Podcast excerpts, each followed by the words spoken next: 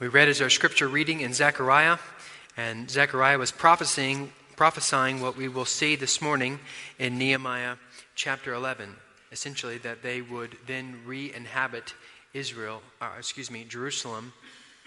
Uh, in a coming day, and we see that happening today. They have already been living there, but um, certainly haven't inhabited it as we will see this morning. So we will see a fulfillment of a prophecy. In the spirit of uh, 2 Timothy 3 15 and 16, we know that all Scripture is given to us for doctrine and for reproof and for correction and instruction and righteousness. And that verse in no way should lead us to think that there are not some Scriptures that apply more to our current lives or our lives today and scriptures that it may not be uh, more encouraging. There certainly are scriptures that are more encouraging, and there are scriptures that may be less applicable. But that doesn't mean that uh, we would not benefit from studying verses such as Nehemiah 11 and understanding how all of that scripture will help us be more like Christ. Uh, before we get into the passage in depth this morning, I want to just, uh, by way of introduction, uh, give some thought on the topic of lists list in Scripture. We're faced this morning with a passage that really, other than the first two verses, is a list of names that runs all the way into the middle of Nehemiah, verse 12. And it would stand for us today as a reminder that the, one of the blessings, one of the many blessings of teaching Scripture from the pulpit, verse by verse, is you're forced to come to these sections of Scripture and examine them more in depth. My testimony would be something like this I'm reading my daily Bible reading, and I get to something, a list, maybe something in Leviticus, and your eyes kind of glass over, and your, ma- your mind drifts off, and then a few minutes later you come out of the fog and you've realized you've reached the end of the chapter and you have no remembrance of what you have read. That's my testimony. You might have something like that. But when we're preaching from these type of passages, it forces us to really get in and figure out what the Lord has for us through these type of passages. So, in passing, here are a couple of things that lists in Scripture do for our souls. The first one being lists help us remember that we serve a God who is detail oriented. We serve a God who is detail oriented. We live in a day where we mainly function in generalities. We're not really too concerned about the specifics of most things. But lists bring us back home to the truth that God is interested in the details of everything. Nothing passes by without His knowledge. If a sparrow falls from its nest, He knows that. If the uh, hair falls from your head, He knows that one. He knows all the specifics of all of life. We serve a God who is detail oriented and is interested in the minute things as well as the large things. Number two, lists remind us in Scripture of the importance of leaders and who God places upon the burden, the greater burden of responsibility. It would be a rare exception in Scripture to see a list that uh, does um, that lists everybody. The vast majority is do you just get the heads of households or those that are the leaders of whatever the list is reminding us about? And in a culture that is increasingly trying to draw us into gender neutrality, the scriptures, especially like today, uh, serve, especially for us as fathers, a reminder of where the emphasis of greater responsibility is placed. And it's placed upon the head of the home in most cases. Fathers, we are to lead well in our families, but not just in our families, we're to lead well in our businesses. We are to lead well in our churches. But we've been put, um, we have been placed upon us the burden of greater responsibility. This would be an important point for our day when we want to feminize, or much of the Church of America is moving toward a more feminized state and we want to toss out the biblical doctrine of patriarchy, which has a bad label. But if you break it down, it just means father rule. And if you take out that doctrine from Scripture, you are then seeking to dethrone the God of the universe, who is the father of all things, and take him off his throne and remove his rightful role, his rightful place of role and authority.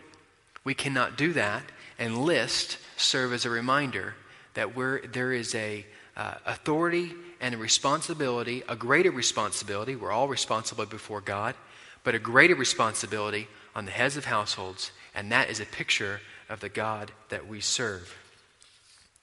Number three, list like this help to kill our pride.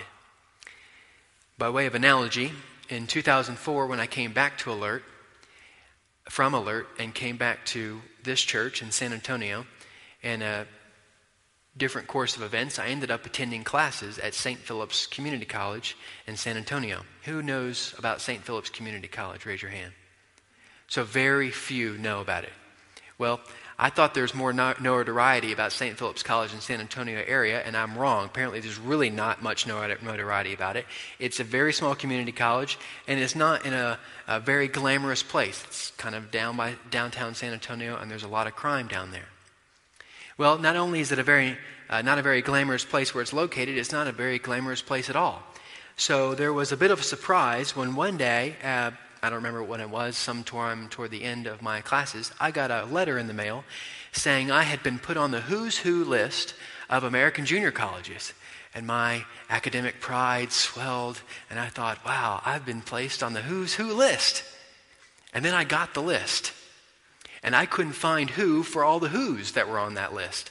There were so many people listed, I was thinking, well, this isn't really that big of a deal, is it? I'm just one of thousands and thousands and thousands on this list. Now, what's my point? My point being that lists like this remind us on both sides of the pride coin that either we're more important than we think, the, than we, think we are, or we're far less important than we actually think we are. Because the tendency is, tendency is either to think, well, I am far more important than everybody in here thinks that I am, or the tendency is, the flip side of the coin is to say, man, nobody likes me, nobody loves me, I'm just going to go into the back room and eat worms. You know, this whole thought of down in the mouth, I'm just the worst of all things. And then this list stands to show us no, every man, every woman, every boy, every girl, small stature to great, notoriety or not, every person is made in the image of God, and for that reason alone is very, very important. Nehemiah, we would uh, tend to think, would be a key player in all of that was happening in Jerusalem. But really, this stands to show us no, God has his people everywhere, and he uses most times a large group of people. There might be one or two people he draws out to lead, but they can't do it by themselves. Flip with me over to 1 Corinthians chapter 12. 1 Corinthians chapter 12.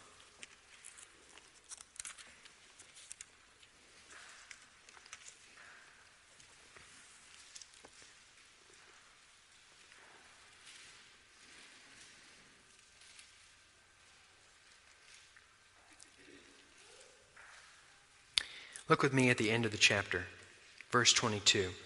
We'll look at this further in depth here in a few minutes, but just by way of um, noting, you note as he, uh, as Paul describes the the body of Christ, he talks about uh, the parts of the body that we, us people, tend to place more emphasis on, and yet God has made the greater parts of the body that which seem to be less significant. We in the Western culture put a lot of emphasis on what I look like and the shape of my body as to whether or not it's acceptable for everybody else. But we can't see what's going on inside, which is I've got a heart and a pair of lungs that is driving my body to allowing it, by the grace of God, to exist and being able to live. Well, it seems to be less significant, but that's exactly what God has done for us as a picture, physically, as a picture of the spiritual church of Christ, the body of Christ, to show us hey, a lot of times we want to be like the Nehemiah, but it is oftentimes the smaller, as we would see, as we would think, players that really drive the entire uh, endeavor that we are seeking to accomplish here. So let's look at back in Nehemiah 11. Let's look at our list this morning. Look with me at Nehemiah 11.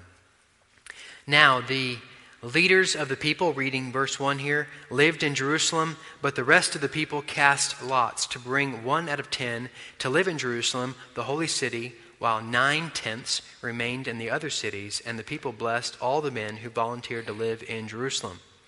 Now, I would assume that I would probably glass out if I'm going to read every one of these names, and you would do the same. So we're not going to do it. We're not going to go through every one of those names. We will look at some of these men that are listed here. But needless to say, the rest of the chapter of 11 lists everybody who lives in Jerusalem and those that live outside. Well, what's the context of this passage? Go with me back, if you're still there in Nehemiah, to Nehemiah chapter 6. Let's bring us up to the current day of what has transpired. You would well remember, I'm sure, that the wall has been finished here in Nehemiah 6, verse 15. The wall was completed on the 25th of the month, Elul, in 52 days. They had a completed wall, and it wasn't without some difficulty and adversity, but by the grace of God, they got it done, and they got it done in what we would consider a record time. And now the city of Jerusalem was protected by this wall, but there was a problem, and the problem is listed in Nehemiah chapter 7. Nehemiah 7, verse 4. Now the city was large and spacious, but the people in it were few, and the houses were not built. We needed some people. We needed some people to occupy this space. We needed some people to maintain uh, the sacrifices in the temple, to keep the place clean, um, to provide security. We needed people to inhabit Jerusalem. Most of them were living outside of it. But then we come, uh, there's a break there between that problem and where we are in Nehemiah 11 because we come to Nehemiah chapter 8. And in Nehemiah 8, as you will remember, there is a revival that breaks out due to the faithful preaching of the word of God by Ezra. Ezra reads the law and preaches, and we have all the way uh, from Nehemiah 8 up to Nehemiah 11. We have this revival that happens, and then the people respond accordingly in repentance. And as Paul uh, mentioned last week, or preached on last week, we have in Nehemiah 10, they made a covenant of how they would change their ways, the fruit of their repentance, and come and serve the Lord rightfully. So that after the building of the wall, we don't have many people. Then there's this revival that happens, but now we need to inhabit Jerusalem, which brings us up to chapter 11. Now, the text is not clear, as I read there. The text is not clear whether or not there are some people, as you see in verse 2, who volunteered, and additionally, there was some people in verse 1 who got sent there by way of the draft, so to speak. They basically put everybody in, or they, what they did is casting lots. They chose through some sort of system who would be in one out of ten. And it, the text, again, is not clear. Is there were people drafted, and it seems to be that there were also people that volunteered. It could have been that they were all drafted and they had such a good attitude about being drafted that the people praised them or blessed them for the fact that they volunteered, they had such a good attitude. It's almost like they were just freely willing to submit themselves to living in Jerusalem. That's the context. But what is apply, what applies for us today from Nehemiah 11, where we only see two verses that give us much indication of what's going on, and the rest is lists and lists of names?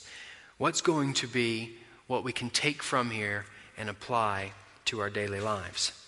I would like to offer two things. And the first one is found in the first two verses, and the second one is found in the remaining verses of Nehemiah 11. The first one, the first point uh, that we will spend the rest of our time, the first and second point we'll spend the rest of our time on this morning and uh, understand the implications they would have would be in verse 1 and 2, namely verse 1 and here's my point the choice of living, the choice of holy living, is marked by few. The choice of holy living is marked by few. Well, where in the world do I get that? I get that in verse 1. But the rest of the people cast lots to bring one out of ten to live in Jerusalem, the holy city. This is the first time out of up to Nehemiah 11, Jerusalem has been mentioned 21 times. This is the 22nd. And it's the first time in the book of Nehemiah, and from my study, the entire Bible up to Nehemiah, not chronologically, but just the way it's written, up through the entire Bible so far, that Jerusalem is identified as the holy city. And I think that is very, very significant. Mainly because it's coming after a revival and repentance. So there is a change in the hearts of the people, and they're reviewing how they're looking at the city of Jerusalem, which we know is where God would dwell inside the temple. Therefore, it is holy, it is set apart from all other cities. The people realized here that the choice of living in Jerusalem was not popular. And we know that because nine tenths went, no thanks. And they, the one tenth, at least some of them, had to be drafted in. Most of the people were living outside of the city. Because the choice to live inside the city, Jerusalem, was really not a very popular choice at all. They realized that they were going to have to give up comfort and leisure and pleasure and cultural significance and cultural relevance to live in a holy city. Why would they have to do that? Because if you were in a tight, crowded city and you'll see this later on in a minute, you're not going to be able to develop what was culturally acceptable as significant. You couldn't have vast lands. You probably couldn't have a large home. You couldn't have lots of uh, livestock, which in an agricultural community was a great sign of wealth. You had to give up all of that, and you're essentially, at worst, taking a vow of poverty, and at best, you're taking a vow of insignificance. You're just another person living inside Jerusalem. But for us in 2015, the Christian call is to march to Zion. You would know the hymn. We are marching to Zion, beautiful, beautiful Zion, Jerusalem, the new Jerusalem. We are marching upward to Zion, the beautiful city of God. We are on our way to the new Jerusalem. We are on our way to heaven. But the march onward and upward, as seen here in Nehemiah 11 for those who lived in Jerusalem, is in no way easy. And in fact, it's not clogged with traffic it's a very difficult one. Matthew 7 Enter by the narrow gate, for the gate is wide, the way is easy that leads to destruction, and those who enter by it are many. For the gate is narrow, and the way is hard. The way is hard that leads to life, and those who find it are few. It would seem that in 2015 and even the 2000s, that by the look of some Christians, we're very surprised when difficulties come along in the Christian life. It's it is somebody told me or told us that following Christ was really something pretty easy. You just had to take him and put him in a few key spots, and then you could have the rest for yourselves. You might even get fame, and you might even get a little wealth out of the deal. And that's oftentimes what every one of us, and me first and foremost probably, fall into thinking. I can put God, Christ, where I want Him in life, and I can have the rest to myself, and this is supposed to be really quite easy. And we forget Matthew 7 that the reality is the way is going to be hard, and it's not going to be a popular way. That the giving of oneself to the work and call of God can and often is, in fact, a lonely path to walk, marked much more by difficulty, hardship, and self sacrifice than ease, pleasure, and popularity. Well, we aren't willing, and uh, as, the, as described in Luke 14, to renounce all that we have. And that's a direct quote from Luke 14 renouncing all that we have. And we would say, all for what? And the world would say, all for nothing. And yet, for us Christians, we can say, it's all for everything. Philippians 3 8. More than that, I count all things to be lost in the view of the surpassing value of knowing Christ Jesus my Lord.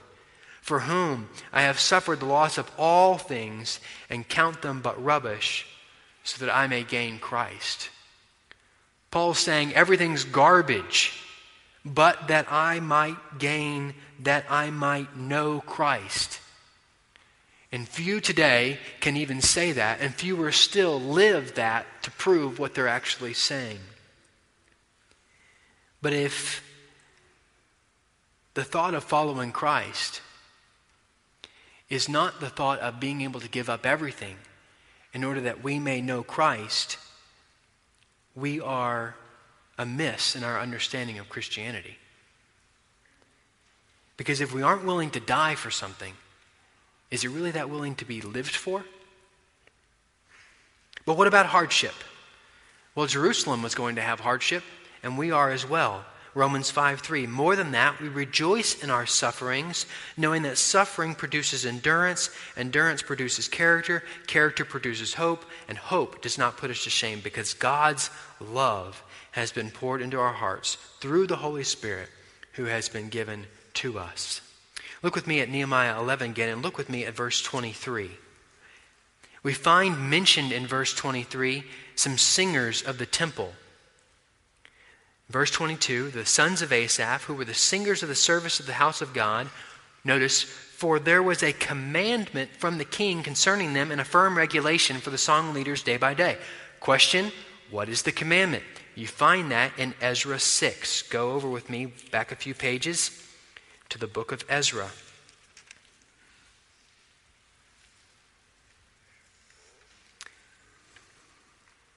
Darius is reading Cyrus's decree, and he says, Moreover, verse 8 of Ezra 6 I issue a decree concerning what you are to do for these elders of Judah in the rebuilding of this house of God.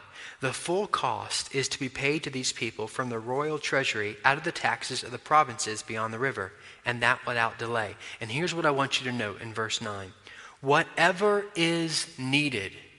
If you mark in your Bible, I would encourage you to underline that whatever is needed, both young bulls, rams, lambs for a burnt offering to the God of heaven, and wheat, salt, wine, and anointing oil, as the priests in Jerusalem request. It is to be given to them daily without fail, that they may offer acceptable sacrifices to the God of heaven and pray for the life of the king and his sons. Whatever is needed to worship God appropriately is what is being decreed. And that should be the cry of those who are pursuing holy living. Whatever I've got to do, whatever I've got to give up, whatever I've got to take on, whatever difficult task I need to face, whatever hardship I need to go through, I will gladly do so for the sake of knowing Christ in order that I might be able to be an acceptable sacrifice, according to Hebrews 12, that would be honoring and pleasing to the Lord. Excuse me, Romans 12 whatever is needed to worship God appropriately. If we're going to be on the list of those who enter the New Jerusalem, it will only be by the grace of God enabling us to live holy lives that are characterized by a willingness to do whatever is needed to worship God appropriately with our lives. A single minded devotion to Christ will be exemplified through the adherence to His Word and commands and should be willing to be followed at all cost, because without it, all else goes downhill from there. That's exactly what was being issued in Ezra, knowing if God's not worshiped appropriately, the whole thing goes downhill. So, how are we doing in the pursuit of holiness? It's not very popular today.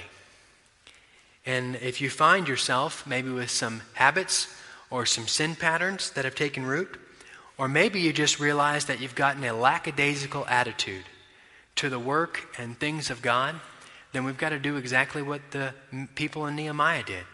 We repent and we turn and obey Christ to regain the blessing of obedience to Christ in your life, as we talked about in First Light.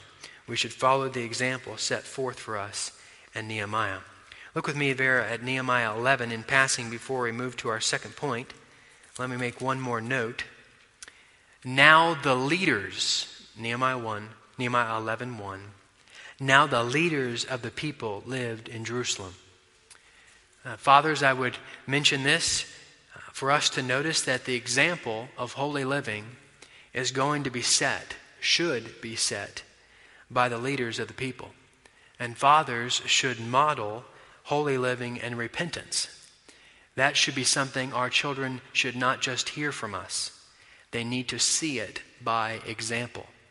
Words are really quite empty unless you're backing it up with your actions. So, fathers, let's be reminded today we've got to set the example. The example, we can say it pretty well a lot of times, but we've got to set the example of what it means to live holy lives. So, the, the choice of holy living is marked by few as point one, and then as we, as we would look into point two, I would mark it as the significance of the insignificant. The significance of the insignificant. Your life is probably much the same as mine. I don't know any astronauts that are in the room that get something pretty significant on a regular basis and blast off up into space. My life is pretty much um, marked by normal, as much as normal is, normal, uh, mundane, everyday things. And it's quite rare, rare that anything special or extraordinary comes along in life. In fact, I spent a few minutes multiple times as I was preparing this thinking, now, what did I do last week? And maybe it's my memory, I don't know, but I couldn't think of much that I did last week, much anything less anything that was extraordinary. Most of our lives are marked, marked by the ordinary, just seemingly insignificant things, and that's pretty much what our lives are made up of. Look with me in Nehemiah 11, and I'm gonna, we're going to take a quick survey here from verse 3 to the end, pretty much the end of the chapter. And we're going to look at six descriptions of what was going on in the city. And we're going to take them pretty quickly. But look with me at them. Verse 2 The people blessed all the men who volunteered, this is the first description, to live in Jerusalem. Now, I, I don't know uh, how popular it is today or how much people enjoy it, but when I was growing up, one of the things that my brother and I greatly enjoyed doing every week was we enjoyed listening to Focus on the Family's Adventures in Odyssey. And that was a highlight of the week. And we listened to it a lot whenever we could. And we learned a lot of good things. But the favorite program, favorite program that they would also often put on was when some of the people inside the program went into Whit's End and went into the imagination station. Now, if you've not heard of Focus on the Family, Adventures in Odyssey, you're completely lost in my analogy, so just hang with me for just a minute. They would go into Whit's End, into the imagination station, and they would be transported in their, in their imagination back into some important event in history. And through that, they would teach us that were listening on the radio about some important event in history. And we had a lot of great time listening to those things.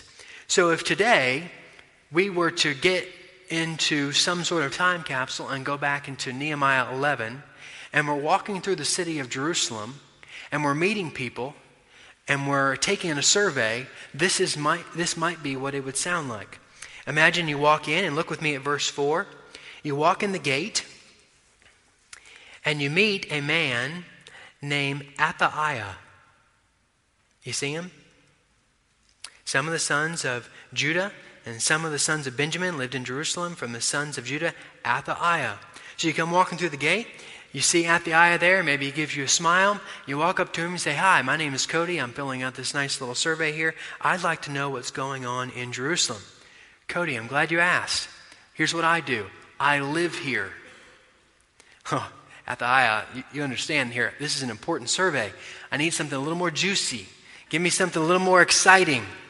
Well, I, just live here. He's boring. Let's go to the next guy we move on to verse 10. We're progressing through the city, and we meet this man, Jedaiah. Verse 10. We see the second type of thing going on. Jedaiah, the son of Joarib, and going through in verse 12, there are kinsmen who performed the work of the temple. Hello, Jedaiah, what do you do here? Give me something juicy. At, Athaiah, he's a little boring over there. I need some more excitement. Well, I work here. Oh, now we got something special. You're probably one of those guys who wears the nice uh, latest robes and fashions, and you're greeting people as they're coming in, and they're, you're nodding to them, and maybe you do a little speaking. Actually, no, all I do is work here, and I do whatever is needed, whether it's scrubbing the floor or opening the door. I, I just work here. So we go to 16. Shabbataiah. What does he do? What do you do? Well, I work outside on the temple. We're meeting the lawn guy. He's mowing the lawn. He's, he's caring for the temple on the outside. This is, this is going from bad to worse. We're taking a survey to figure out what is, what is so significant about these people. And we started inside, and now we're going outside. And then you go to verse 17, and you meet another guy, Mattaniah. And we find the fourth description. He begins the thanksgiving with prayer. This isn't the guy who speaks, this is the man who opens in prayer. You mean you aren't the famous preacher? No, I'm not the famous preacher. I just open for the guy. I just pray. Well, what about the what about the fourth? What about the fifth one? Verse 19. Akkub, Talmon, and their brethren who kept watch at the gates.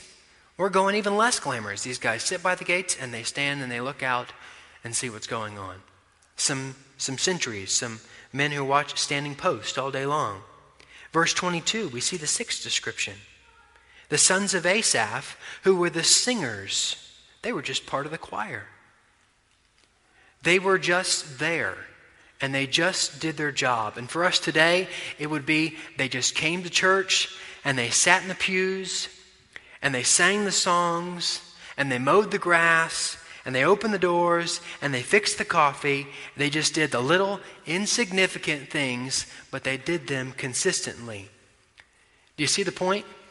See, our mindset would be as, as um, Western Christians, we'd be thinking, now this is this list in Nehemiah 11 is not just the who's who of Israelites. This is the who's who of who's who.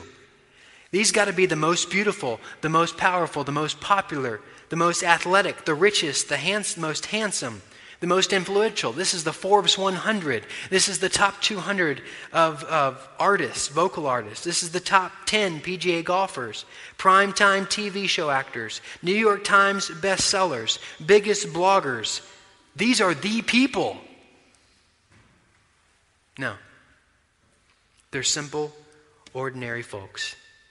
Alistair Begg says it best about this passage. No one is here listed for their personalities or what they look like.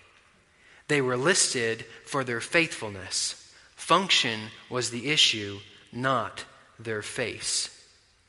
Why do you think Scripture exalts so highly the call of motherhood? Because in the world's eyes, it's seemingly insignificant. It's the day to day task of changing diapers and fixing endless meals and hugging children and disciplining and reproving and encouraging and cheering on. And it's not just for a little bit, it's 24 7, 365 for all the rest of your life. And you spend more time without makeup and in tears than you probably do in makeup and on the red carpet. Can I get a little amen from the ladies? But it's the faithful duty of motherhood that brings about the quote the hand that rocks the cradle rocks the world.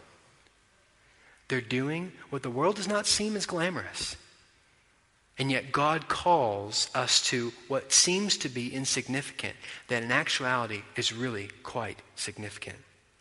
How about the fact that you cannot walk through a grocery store without being bombarded, or really probably any other store, without being bombarded by the lie that true beauty is how you look and will dictate how you feel. And yet in Scripture, we hear that the feet on the mountains that bring good news are beautiful. I don't know about you, but I've seen feet, my own feet and many others, that have hiked mountains and they don't look beautiful. That's not in the vocabulary I would have.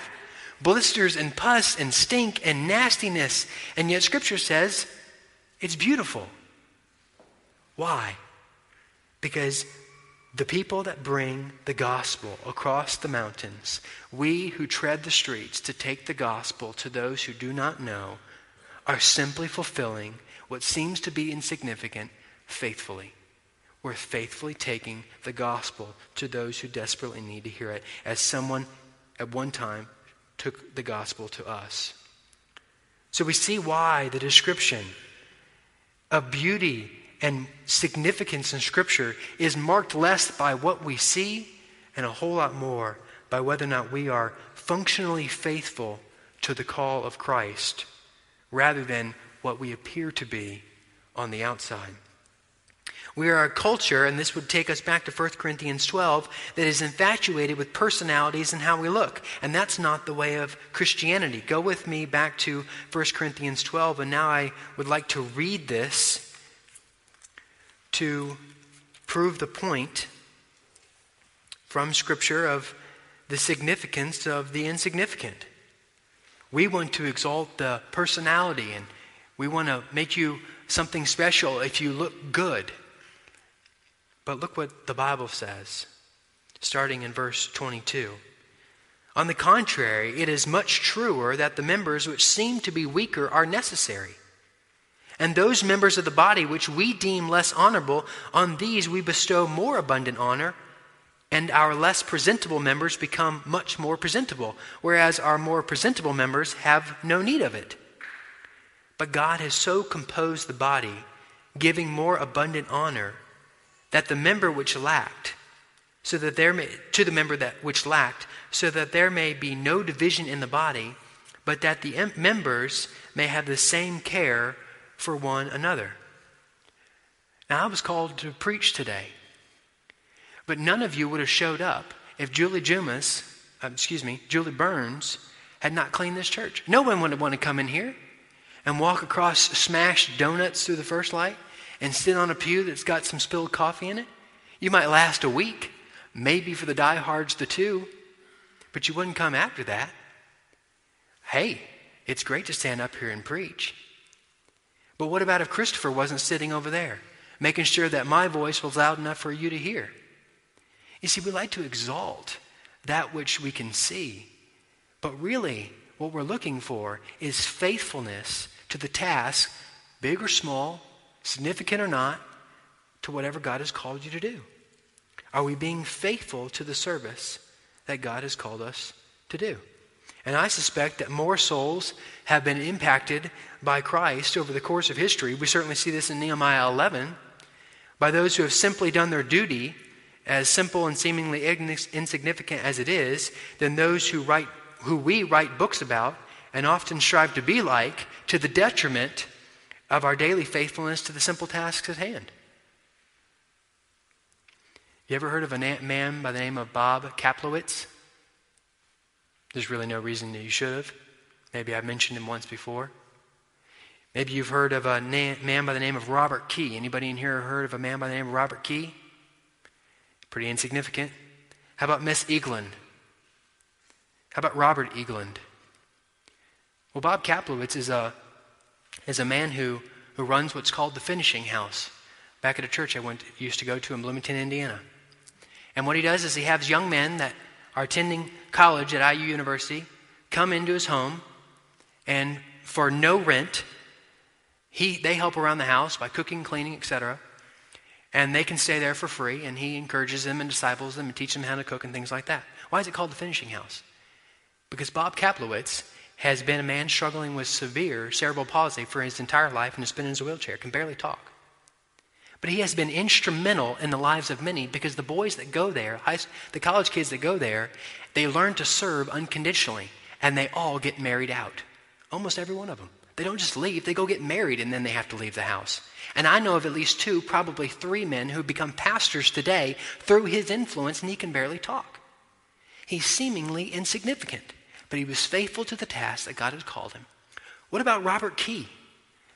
He wasn't much, he was just a little preacher in a small country church, and he happened to preach the gospel faithfully.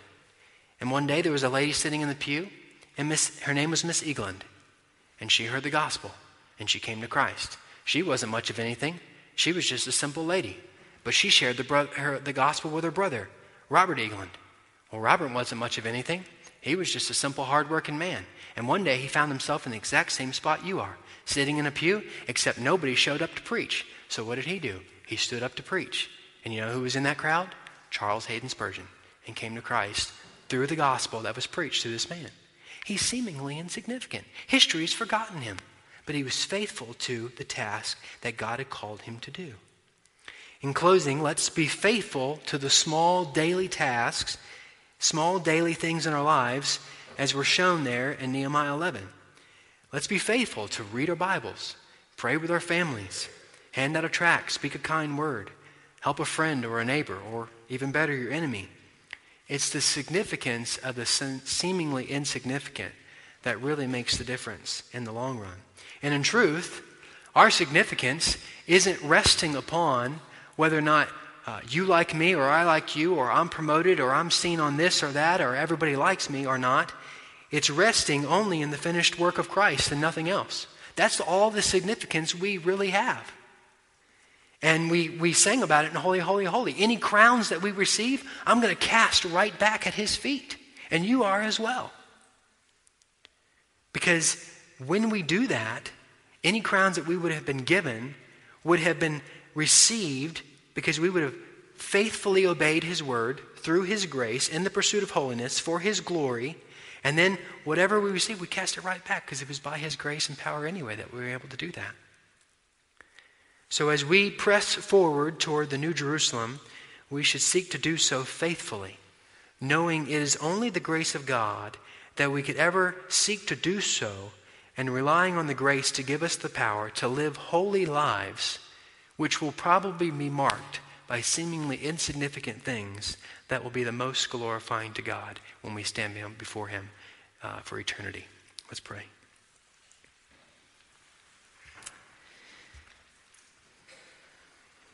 Father, we have, um, we have the testimony here of, of men, and I think we can add to that their families in Nehemiah 11 who just functioned faithfully.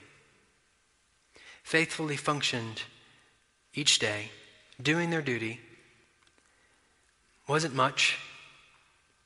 Some of them just lived there.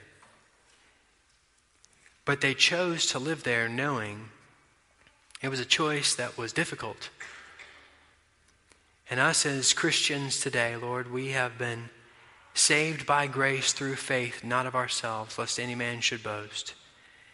And you've called us to yourself to live a holy life, a life that is increasingly unpopular, a life that calls us to give up much and Father, we, we so often even fail to give up what we should. We desire to keep a little bit of this sin for pleasure when we want it, a habit over here that may be distracting just because we enjoy it. But you've called us to give it up all, to give up all things, not for nothing, but for everything, for the sake of knowing Christ Jesus. So, Father, we we're not interested today, and we're praying for your grace not to be interested today in making a who's who's list here in North America or in the world at large. We want to make the who's who of those who show up before Christ. And that list is not going to be marked by what we did or how we did it, but it's going to be marked by the grace afforded to us. And yet, Father, for for those of us that you allow to tarry here on this earth, you've given us an opportunity to grow to be more like you, to serve you more, to give you more glory. And we want to do that to the best of our ability. And we need the grace, Father, to repent as necessary, to live holy lives, and to be content to do what you've called us, whether small or great. Father, we thank you for the, the time of studying your word and Lord, I thank you for letting me study this passage. It didn't look to be something that I would be too interested in preaching on, and yet the more I studied, the more my soul was encouraged, and I pray, Father, you would help me and those in this room to respond accordingly. That we would pursue the call of Christ on a daily basis, faithfully, especially us fathers, Father. Help us to pursue the call of faithfulness daily, modeling for our children, those after us right living, right speaking, right thinking for the glory of God. We thank you, Lord, for our time that we could study your word, and we pray, Father, that as we now come to a time of corporate prayer, and as the men and the young men lead us, we would pray and encourage. Uh, we pray, Father, that you would encourage our hearts through that. Speak to us. Help us to hear from you. In Jesus' precious name we pray. Amen.